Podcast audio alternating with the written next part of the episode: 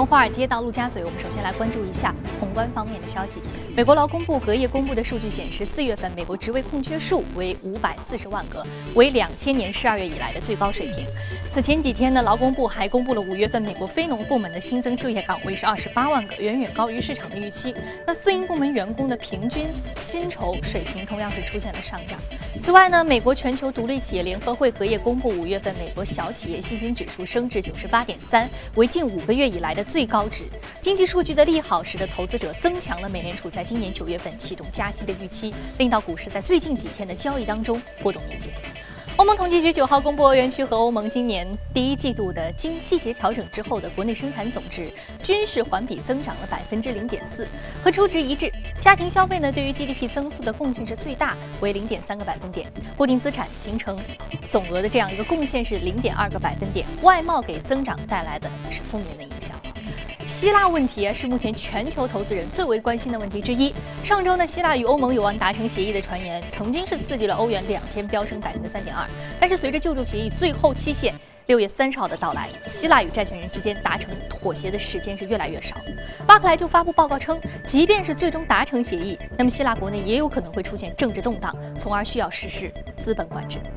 经合组织九号发布的数据称呢，成员国四月份失业率维持在百分之六点九，与三月份持平，失业人数总计是四千二百二十万人。其中，欧元区失业率下降零点一个百分点至百分之十一点一，美国和日本均是下降零点一个百分点，分别至百分之五点四和百分之三点三。好，刚刚我们浏览完宏观方面的消息，接下来我们来关注一下三大指数的一个变化。我们知道呢，在前天晚上他们是涨跌互现，我们来看一看。同样，昨晚的收盘呢也是涨跌互现的，但是我们看到它们的波幅并不是非常的大。那么道琼斯工业平均指数收盘是下跌了百分之零点零一，一个微幅下挫。那萨克综合指数下挫百分之零点一五，标普百指数微幅上升了百分之零点零四。那昨天的盘面是比较平稳。那接下来我们再来关注到的是第一财经驻纽约记者王木给我们带来的收盘之后的重要的观点的一些总结和点评。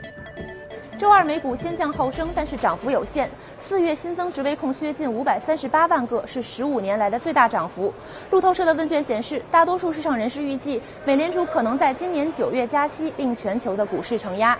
油价大涨百分之四，提振了能源的板块。美国能源信息署 EIA 下调了二零一六年的日产预期，同时上调需求预期，显示供求状况有所改善。大型油企美孚石油和雪佛龙的股价小幅上扬，但是西南航空五月的客载收入减少了百分之六，全体股价下挫了百分之五，领跌了航空类股。在中外股方面，一汽中国的董事会主席周鑫和天使投资人沈南鹏以高出周一收盘价百分之十的价格向董事会提交了私有化收购的要约。全天股价上涨百分之五。好的，非常感谢王木给我们带来的重要市场消息的一些总结。那接下来呢，我们将进入到今天的重点板块，聊一聊 MSCI 宣布将 A 股纳入其新兴市场指数的相关消息。好，马上进入到今天的节目。刚刚说到啊，我们将会纳入到其的这样一个新兴市场指数。那无论是它的新兴市场指数，还是全球市场指数，现在 MSCI 的这个公司呢，都表示将 A 股考虑其中。这无疑是从二零一四年中国想要纳入其中到现在一个非常重要的胜利。那对于整个资本市场的开放，将是一个非常重要的利好。我们将重点来聊一聊。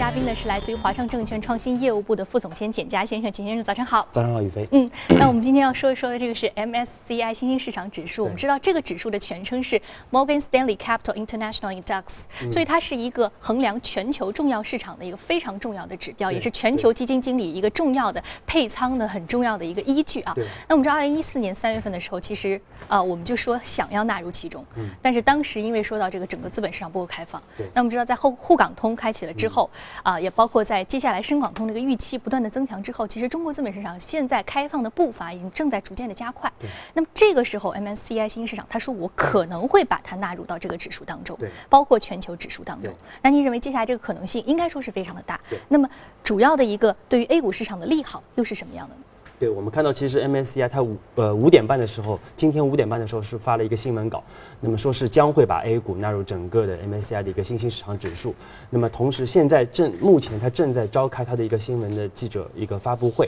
那么呃按照它的新闻稿的预预测，它是说呃。会在那个一些重要的一些市场的一个准入问题解决之后，就会把 A 股纳入到它的一个全球指数和它的一个新兴市场指数。那么这样的一个时间点，其实不局限在它一些常规的一个时间表之内，也就是说，它可能在下个明年呃开会之前的任何一个时间点，都会把 A 股纳入到这样的一个新兴市场指数。我们认为，其实这样的一个啊消息还是说超市场预期的，因为之前我们。跟很多机构投资者交流的时候，都明确的提出，呃，就是。机构投资者表呃的一个态度，还是认为整个的 A 股被纳入新兴市场指数、被纳入 MSCI 的可能性并不大。但是目前我们看到这个消息，总体来说还是超预期的。那么对于 A 股市场，我们认为会有一个比较明显的一个提振。那么我们说为什么说 MSCI 是那么重要？其实主要是因为刚才主持人也说到了，其实 MSCI 啊，它是应该说是全球最重要的这样的一个股票的一个指数。那么啊，目前全球有啊超过六百。六千家的基金公司是以 MSCI 作为它的这样的一个啊对标的这样的一个指数的。那么相对应的这样的呃六千家的基金公司，它相对应的呃资产是达到了六呃是达到了七万亿美金之多。那么这是一个非常大的一个规模。那么我们看到有全球有超过六百家的 ETF 也是以 MSCI 作为它的一个基准的。而我们看到我们所谓的。呃，MACI 的新兴市场指数，它的一个覆盖的这样的一个资产的一个规模就达到了一点七万亿。那么对于 A 股来说，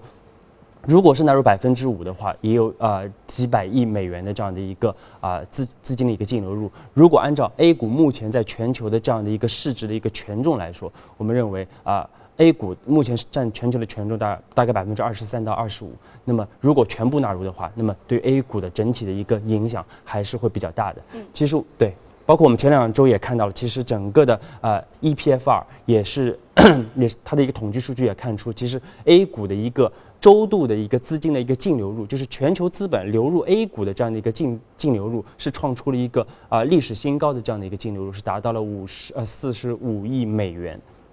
那么这主要和我们说，一方面和中港的一个基金互认有关，那么另外和我们之前说过的和。富时把 A 股纳入整个的一个它的一个指数系统也有关系。刚刚你提到这个富时，富时其实抢先自己对手一步，对啊，抢先了 MSCI 一步。那接下来道琼斯也可能会将我们这个指数纳入其中啊。九月份看是不是有可能三大指数都将 A 股纳入其中。好，MSCI 名城公司呢，今天早晨七点钟是举行了媒体电话会。刚刚景佳先生也说到了。那现在我们马上就来连线刚刚参加完电话会的我们的同事梁一佳，请来介绍一下会议的最新情况。一佳，给我们介绍一下你所了解到的最新的看点是什么？什么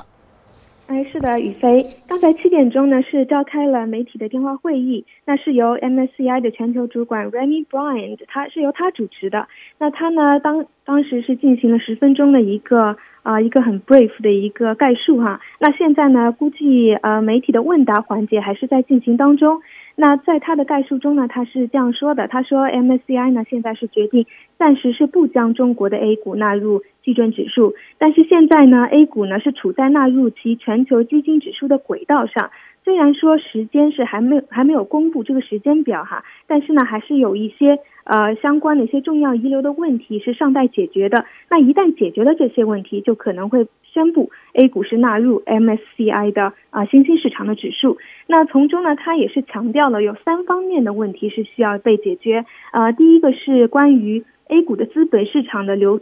流动性的限制。其次呢，是它的一些额度的配置，另外还有投资收益、拥有权等。啊，那当时的情况呢就是这样子的，一飞。好的，谢谢一家给我们。关注到了目前 MSCI 可能最终没有确定的一个三个考量。那对于这三个考量，包括额度、包括流动性、包括目前的这个收益的获得权问题啊。那对于 MSCI 宣布将入 A 股呢，是纳入新兴市场指数。纽约大学金融系教授呢，在接受第一财经专访的时候就表示呢，这个决定将会有助于中国资本市场的进一步开放。The inclusion of China in in a in a global equity index per se, which might um. mobilize, you know, tens of billions of capital. It's the sudden realize, it's the realization that all of a sudden, wait a minute, long run, where's this going, right? Trem- you know, not just tens of billions, but trillions of global capital may eventually flow into China over the long run if China really does succeed in opening its markets. And in some sense, again, it's a signal of more to come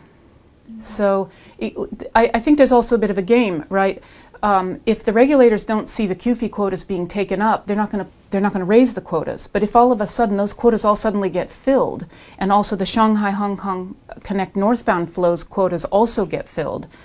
um, then that's going to push the regulators to, to raise the quotas some more. So in some sense, demand may create more supply on the Chinese side. So um, successfully uh, mobilizing capital may lead to more mobilization of capital. Uh, so again, this may be just a signal uh, at the beginning, but the market may anticipate um, much more than that. 所以说，MSCI 真正将 A 股纳入其中呢，可能只是一个开始，一个信号。接下来，中国资本市场开放的步伐将会更快，那么全球和 A 股的这样一个互联互通呢，也将更加的强大。那接下来，我们其实非常好奇的就是说，这个指数一旦纳入 A 股在其中啊，那对于 A 股最重要的一个助推因素是什么？那简家先生，你觉得长期来看啊，会有什么样的一个最明显的影响？就我们认为，一方面就是它的整个的刚刚才说到，其实 MSCI 它后背后的整个的一个资金体量非常大，那么对于 A 股的一个边际的这样的一个资金的一个供给，会有一个明显的一个提振。另外，我们说，其实 MSCI 它背后是全球的一个机构的投资者，那么啊，它会使得整个 A 股的一个投资的一个风格，包括投资者的结构会出现一个明显的变化。对于 A 股的整个的投资风格，我们认为也会有一个比较明显的一个投资风格，还有这个投资者的这种投资方式、投资策略，都。会发生一些变化，因为成熟市场包括它以机构投资者为主啊，散户是啊没有那么占主导的。那包括这个 A 股市场呢，可能相较于这些成熟市场来说，可能还有一些市场的结构的调整，需要适应这样一种全球市场的一个融合。好，非常感谢简家先生对于这 MSCI 新兴市场指数可能会将 A 股纳入其中这一非常非常重要的事件的一个点评。好，我们接下来再通过盘面了解一下领涨的板块和个股分别是什么。进入到的是异动美股榜。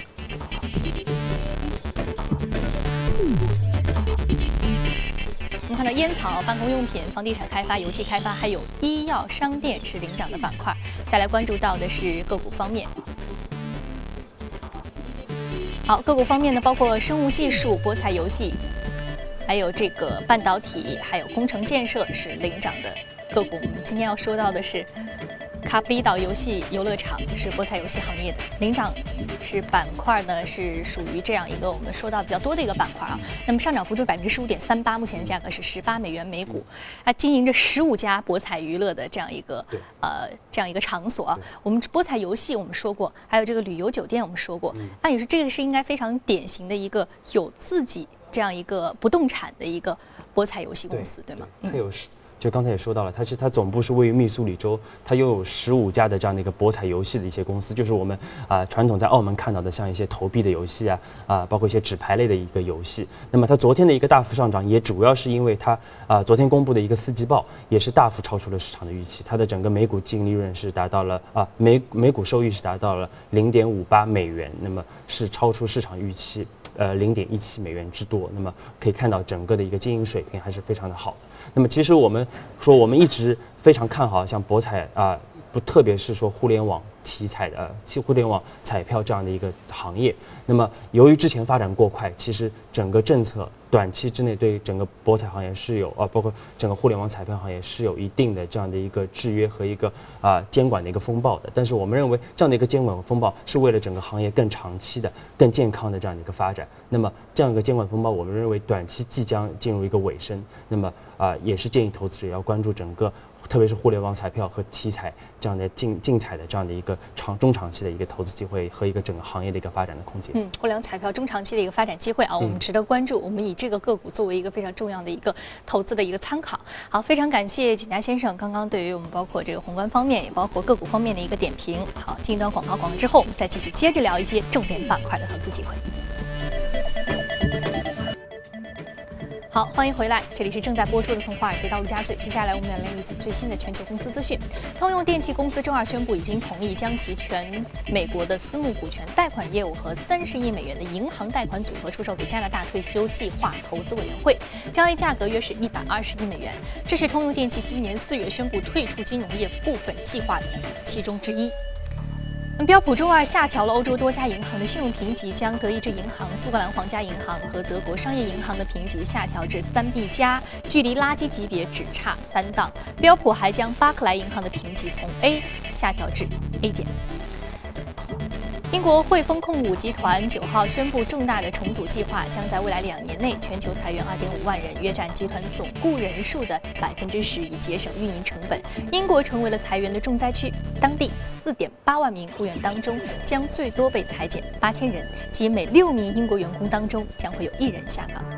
德国调查人员九号搜查了德意志银行位于法兰克福的总部办公室。多家德国媒体报道，本次调查可能会涉及德国银行客户在证券交易当中的税务欺诈行为。德意志银行一名发言人称，搜查并不指向德银的工作人员，而是针对个别员工的可疑交易采集证据。近年来呢，德国最大的商业银行德意志银行持续卷入法律纠纷，调查人员多次搜查了德银的总部。好，刚刚我们简单的纵览了一下全球公司动态之后呢，接下来我们再回到资本市场。聊一聊值得关注的板块和个股分别是什么？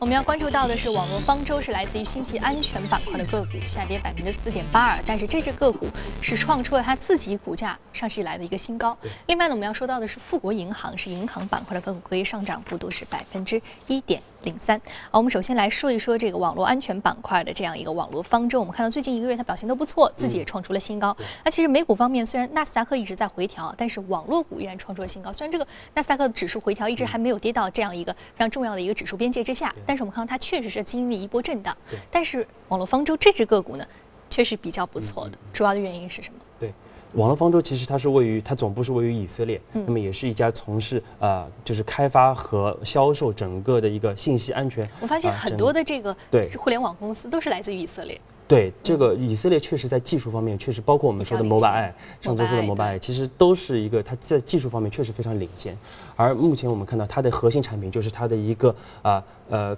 专属客户的一个呃一个呃定制解决方案，那么它市场预给它的预期是它的整个市场规模是达到了几十亿美元，而且未来每年都会有百分之三十以上的这样一个增长。因此我们看到它之前的股价是出现了比较好靓丽的一个表现。那么上周五我们看到它的股价又出现了跳涨，包括本周一连续两天是上涨了接近百分之十。而这个这刚才主持人也说到了，其实这段时间这呃包括整个美国的一个指数的表现都并不是非常强的。那么它主要的一个推动的因素就是上周四，其实啊，联邦调查局是呃宣布说，整个美国的人事局是呃受到了我黑客的一个攻击，那么有超过四百万份的这样的一个人事的资料，就是联邦官员的这样一个人事资料是被可能被窃取了。那么我们知道，其实呃呃，美国人事局它其实是美国政府的一个非常核心的一个人事人事部门，那么它掌握了。整个美国百分之九十的联邦官员的这样的一个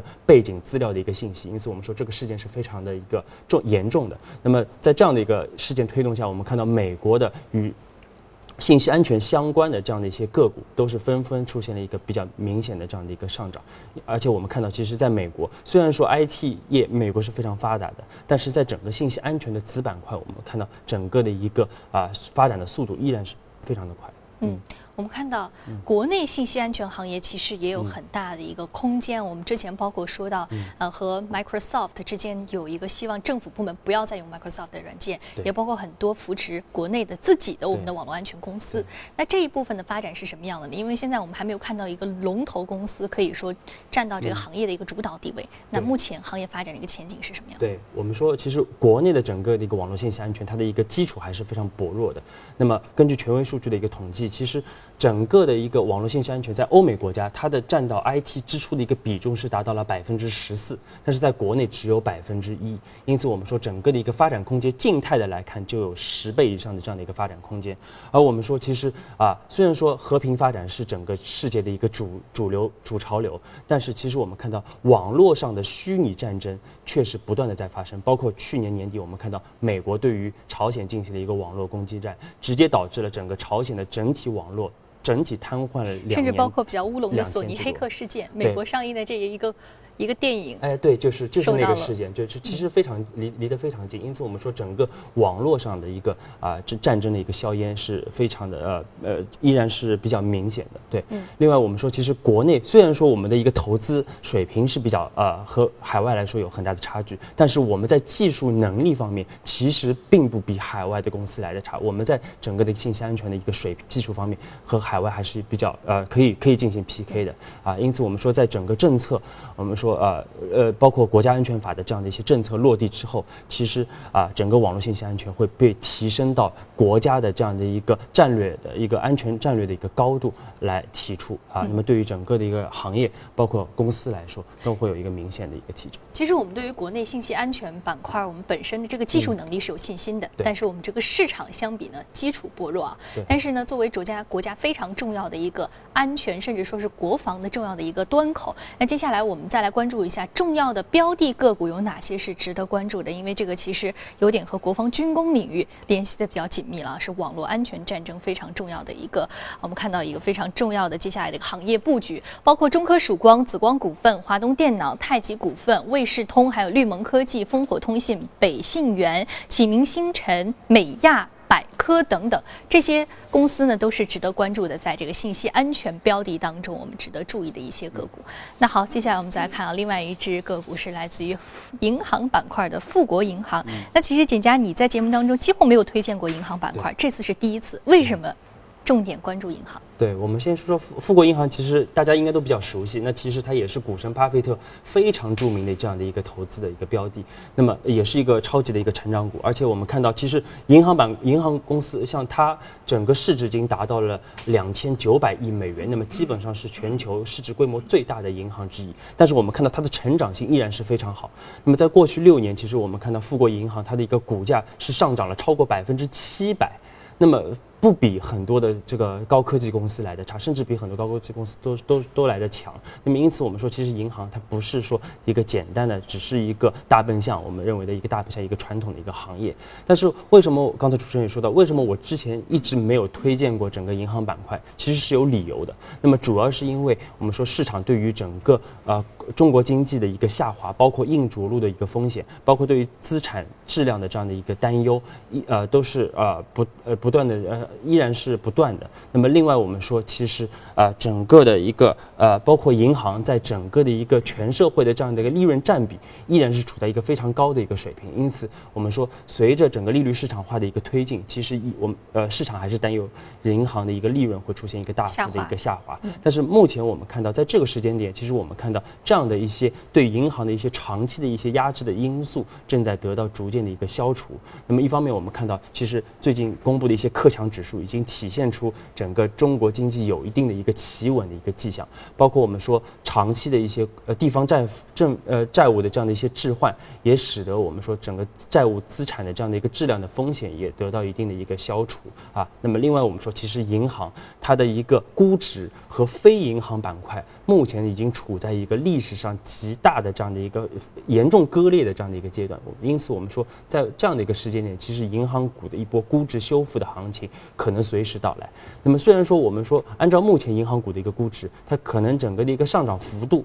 呃，我们预算预预估大概只有百分之三十左右。虽然说看看整体的一个绝对幅度并不大，但是其实我们呃熟悉。投呃 A 股的投资者一定知道，其实银行股对于 A 股的这样的一个指数的影响，包括对于投资风格的影响，还是非常显著的。那么，因此投资者一定要密切关注这个银行板块的这样的一个变化。嗯，我们知道是，其实就是说，在整个投资策略当中，要关注银行板块的一个可能会有的这种波动情况，因为它对于大盘指数的一个撬动作用其实是非常明显的。是。但是从一定程度上来讲，包括利率市场化的持续推进，可能银行同业之间我们需要有竞争，所以说我们这个成本。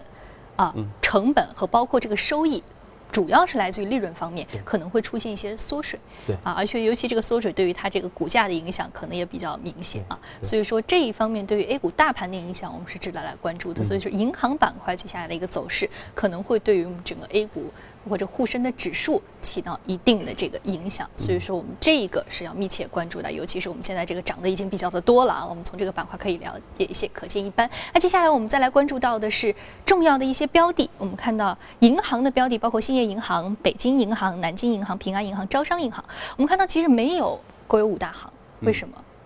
呃，我们因为从弹性的角度，包括从绝对收益的角度，我们还是推荐啊一些新兴的、有特色的这样的一些中小型的一些银行。包括其实我们看到最近交行因为受到整个混改的一个影响，是出现了大幅的一个上涨幅，啊，已经已经已经完全不像是一个银行股了啊。因此我们说未来其他的一些银行也有可能陆续的跟进。嗯，好，所以我们看到这个中小银行是可能会有比较好的一个机会和关注度，我们应该持续的提升。好，非常感谢简家先生的精彩点评。这里是正在播出《从华尔街到陆家嘴》，那有关节目的具体内容，您可以扫描屏幕右下方第一财经资讯的二维码，了解我们刚刚讨论过的相关的板块。此外，您还可以通过荔枝和喜马拉雅电台搜索“第一财经”进行收听。